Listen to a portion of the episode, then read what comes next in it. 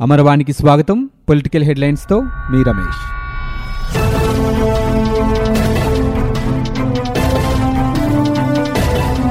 Telugu Desam party senior నేత కోడెల శివప్రసాదరావు పార్థివ దేహాన్ని నర్సరావుపేటలోని తన స్వగృహంలో ఉంచారు.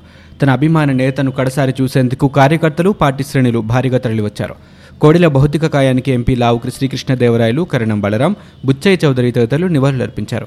గుంటూరు రోడ్డులోని స్వర్గపురిలో కోడెల అంత్యక్రియలకు అన్ని ఏర్పాట్లు చేశారు.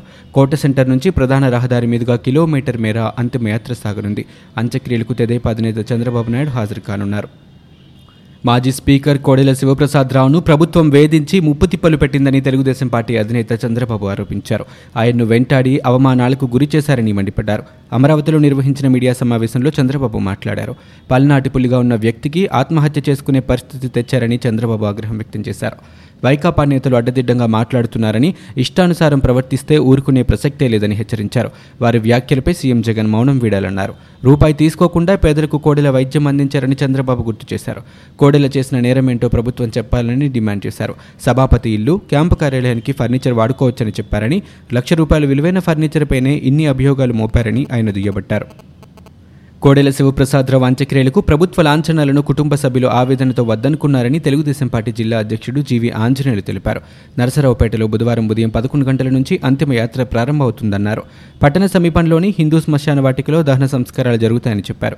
ఈ కార్యక్రమానికి చంద్రబాబు హాజరవుతారని తెలుగుదేశం పార్టీ వర్గాలు తెలిపాయి. కోడెల అంత్యక్రియల ఊరేగింపుపై నిషేధాజ్ఞలు లేవని గుంటూరు రేంజ్ ఐజీ వినీత్ బ్రిజ్వాల్ మంగళవారం స్పష్టం చేశారు. నమ్మిన వారు ఆపదలో తనకు అండగా నిలవలేదన్న నిస్పృహతోనే కోడెల శివప్రసాద్ ఆత్మహత్యకు పాల్పడ్డారని వైఎస్ఆర్సీపీ పార్లమెంటరీ నేత వి. విజయసాయిరెడ్డి అన్నారు. బుధవారం ట్విట్టర్ వేదికగా ఆయన స్పందిస్తూ ప్రతిపక్ష నేత టీడీపీ అధ్యక్షుడు నారా చంద్రబాబు నాయుడు తను కొనుగోలు చేసిన ఇరవై మూడు మంది వైఎస్ఆర్సీపీ ఎమ్మెల్యేలను అనర్హులుగా చేయకుండా కోడెలను వాడుకొని వదిలేశారని విమర్శించారు. కోడెల మరణాన్ని చంద్రబాబు రాజకీయం చేసి ఆయనకు ఆత్మశాంతి లేకుండా వేధిస్తున్నారని ఆయన అన్నారు. గోదావరిలో చోటు చేసుకున్న ఘోర బోటు ప్రమాదంలో గాలింపు చర్యలు ముమ్మరంగా కొనసాగుతున్నాయి. ఇవాళ పది మృతదేహాలు లభ్యమయ్యాయి. దేవీపట్నం వద్ద ఐదు మృతదేహాలను గుర్తించగా కొవ్వూరు మండలం కుమారదేవం వద్ద మరో మృతదేహాన్ని సహాయక సిబ్బంది వెలికితీశారు మామిడి కుదురు మండలం పాసర్లపూడి లంక వద్దకు నాలుగు మృతదేహాలు కొట్టుకువచ్చాయి.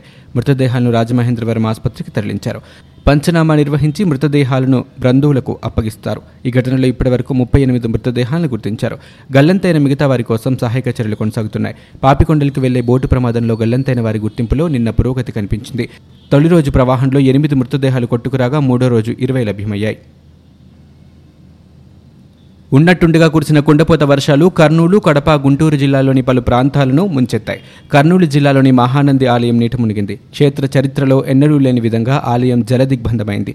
దర్శనానికి భక్తులను అనుమతించడం లేదు. ఇక్కడికి సమీపంలోనే ఉన్న ప్రథమ నందిని కూడా చుట్టుముట్టేసింది. వరదలకు కడప జిల్లాలో ముగ్గురు గుంటూరులో ఒకరు గల్లంతయ్యారు. వక్కిలేరు వాగులో చిక్కుకున్న కర్నూలు జిల్లా చాగలమర్రి మండలం నేలపాడు గ్రామానికి చెందిన ఎనిమిది మంది గొర్రెల కాపర్లను జిల్లా యంత్రాంగం రక్షించింది.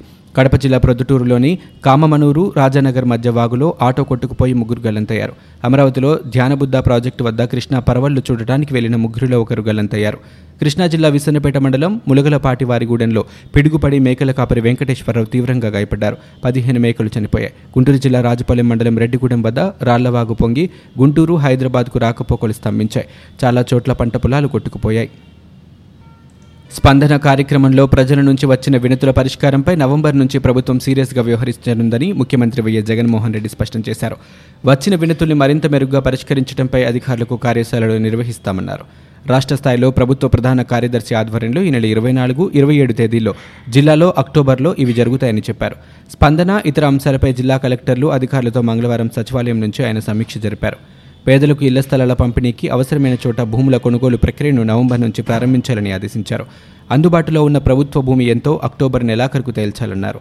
ఇసుక కొరతపైన ఆరా తీశారు. వరదల వల్ల ఇసుక అందుబాటులోకి రాలేదని అధికారులు వివరణ ఇచ్చారు. గోదావరి కృష్ణా నదుల్లో వరద తగ్గాక రీచ్లు అందుబాటులోకి వస్తాయని చెప్పారు. వరద తగ్గిన వెంటనే వీలైనంత ఇసుకను నిల్వ కేంద్రాలకు తరలించాలని సీఎం ఆదేశించారు. సొంతంగా ఆటో టాక్సీ మాక్సీ క్యాబ్లు నడుపుతున్న వారికి ఏడాదికి పదివేల రూపాయల ఆర్థిక సహాయం అందించే పథకాన్ని ప్రస్తావనకు తీసుకొచ్చారు. వివిధ అంశాలపై ముఖ్యమంత్రి ఆదేశాలు జారీ చేశారు. అక్టోబర్ రెండు నుంచి ప్రారంభమయ్యే గ్రామ సచివాలయాల్లో సామాజిక తనిఖీలకు ప్రాధాన్యం ఇవ్వాలని ఆయన అన్నారు. అక్టోబర్ నవంబర్ మాసాల్లో ఈ ప్రక్రియ పూర్తి కావాలని ఆయన తెలిపారు. మన్యంలో పోలీసు అక్రమ అరెస్టులకు వ్యతిరేకంగా పోరాడాలని Maoist party Pedabayalu area committee సభ్యుడు సుధీర్ సూచించారు. ఆంధ్ర ఒడిశా సరిహద్దు ప్రాంతంలో మావోయిస్టుల భారీ బహిరంగ సభలో ఆయన మాట్లాడారు. Malkangiri Koraput Visakhapatnam border division committee ఆధ్వర్యంలో సభ నిర్వహించినట్లు మంగళవారం మీడియాకు లేఖ విడుదలైంది.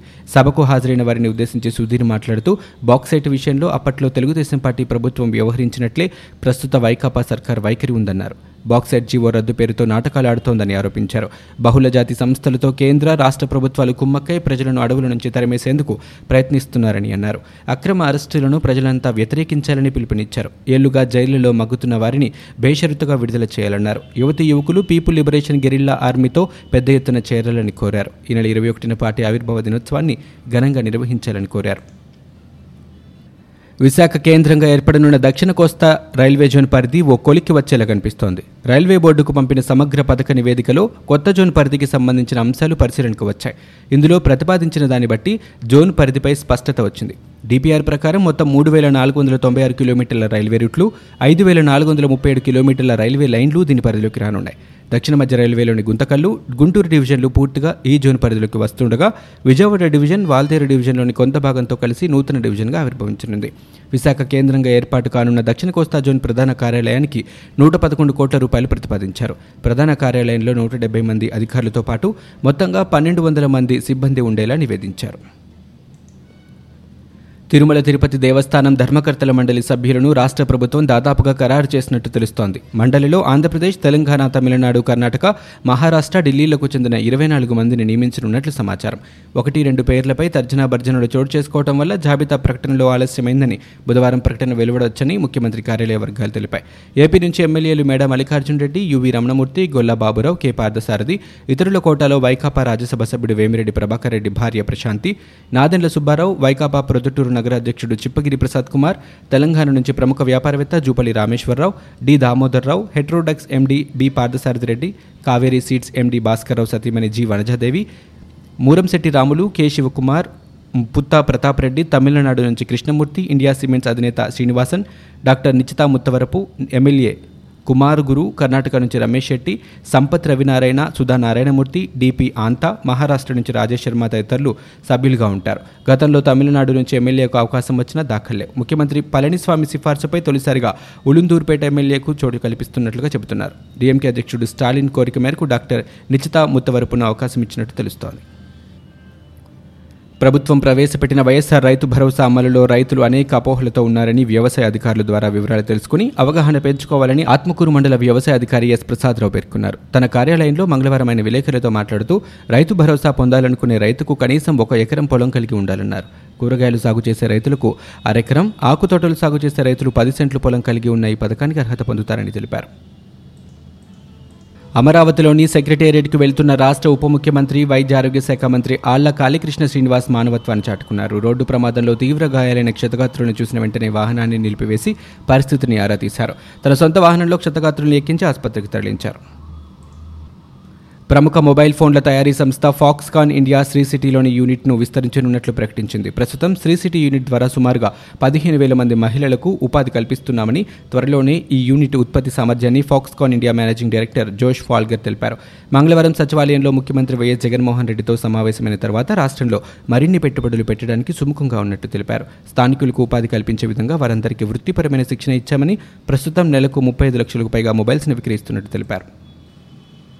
లారీ ఇండస్ట్రీ మనుగడను ప్రశ్నార్థకంగా మార్చేలా కేంద్రం ఇతర రాష్ట్ర ప్రభుత్వాలు విధిస్తున్న భారీ జరిమానాలకు నిరసనగా ఈ నెల పంతొమ్మిదిన దేశవ్యాప్తంగా లారీల సమ్మెకు all India motor transport congress పిలుపునిచ్చింది. సవరించిన భారత మోటారు వాహన చట్టం రెండు వేల పంతొమ్మిది ప్రకారం కేంద్ర ప్రభుత్వం దూర ప్రాంతాలకు తిరిగే లారీలపై పెనుభారం మోపింది. దీని ప్రకారం చిన్న చిన్న ఉల్లంఘనలకు కూడా పలు రాష్ట్రాల్లో ముప్పై వేల రూపాయల నుంచి లక్ష రూపాయల వరకు జరిమానాలు విధిస్తున్నారు. మూలిగే నక్కపై తాటిపండు పడిన చందంగా అసలే సంక్షోభంలో ఉన్న లారీ పరిశ్రమకు ఈ కొత్త చట్టం పెను నష్టాన్ని తెచ్చిపెడుతోందని లారీ యజమానులు లబోది ఇవ్వమంటున్నారు. దక్షిణాదితో పాటు తెలుగు రాష్ట్రాల్లో భారీ జరిమానాలు అమలు చేయకపోవడం వల్ల ఉపశమనం పొందుతున్నారు. కానీ ఒడిశా గుజరాత్ రాజస్థాన్ వంటి రాష్ట్రాలకు వెళ్ళినప్పుడు జరిమానాల బాధలు అధికంగా ఉంటుందని లారీ యజమానులు చెబుతున్నారు. పవన విద్యుత్ కొనుగోలు వల్ల డిస్కంలకు ఆర్థిక ఇబ్బందులు ఎదురవుతున్నాయని దక్షిణాది రాష్ట్రాలు ఏకాభిప్రాయానికి వచ్చాయి దీని దృష్టిలో ఉంచుకొని పవన విద్యుత్కు యూనిట్కు మూడున్నర రూపాయల చొప్పున కేంద్ర ప్రభుత్వం పరిహారం చెల్లించాలని డిమాండ్ చేస్తున్నాయి. పవన విద్యుత్ను గ్రిడ్కు అనుసంధానం చేసేందుకు అవసరమైన లైన్లు వేయడానికి డిస్కంలు అప్పులు చేసి వడ్డీలు కట్టాల్సి వస్తోందని చివరకు ఆ భారం వినియోగదారులపైనే పడుతుందని కేంద్రానికి తెలపాలని నిర్ణయించాయి. ఛాంబర్ ఆఫ్ కామర్స్ ఆధ్వర్యంలో పారిశ్రామికవేత్తలు మొదటి వాణిజ్య సదస్సును బుధవారం విశాఖలో ప్రారంభించారు. ఈ కార్యక్రమంలో మంత్రి మేకతోటి గౌతమ్ రెడ్డి పాల్గొన్నారు. ఈ సందర్భంగా ఆయన మాట్లాడుతూ ఏ రాష్ట్రమైనా అభివృద్ధిలో ముందడుగు వేయాలంటే వ్యాపారంలో వాణిజ్యపరంగా అభివృద్ధి జరగాలన్నారు. ఈజ్ ఆఫ్ డూయింగ్ బిజినెస్లో రాష్ట్రాన్ని ముందు ఉంచేలా శ్రమిస్తున్నామన్నారు. పరిశ్రమలు పెట్టాలంటే సచివాలయం చుట్టూ తిరిగే పరిస్థితి లేకుండా సులువుగా అనుమతులు ఇచ్చే పద్ధతి అందుబాటులోకి తెస్తున్నామని ఆయన తెలిపారు. ఆటోమొబైల్ రంగాన్ని అభివృద్ధి చేస్తామని ఎలక్ట్రానిక్ వాహనాల తయారీ రంగాన్ని ప్రోత్సహిస్తామని మంత్రి మేకపాటి స్పష్టం చేశారు.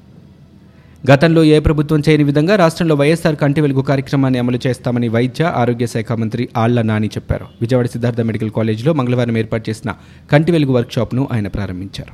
ఇవి ఇప్పటివరకున్న పొలిటికల్ న్యూస్. మరో బులెటిన్తో మళ్ళీ మీ ముందుకు వస్తాం.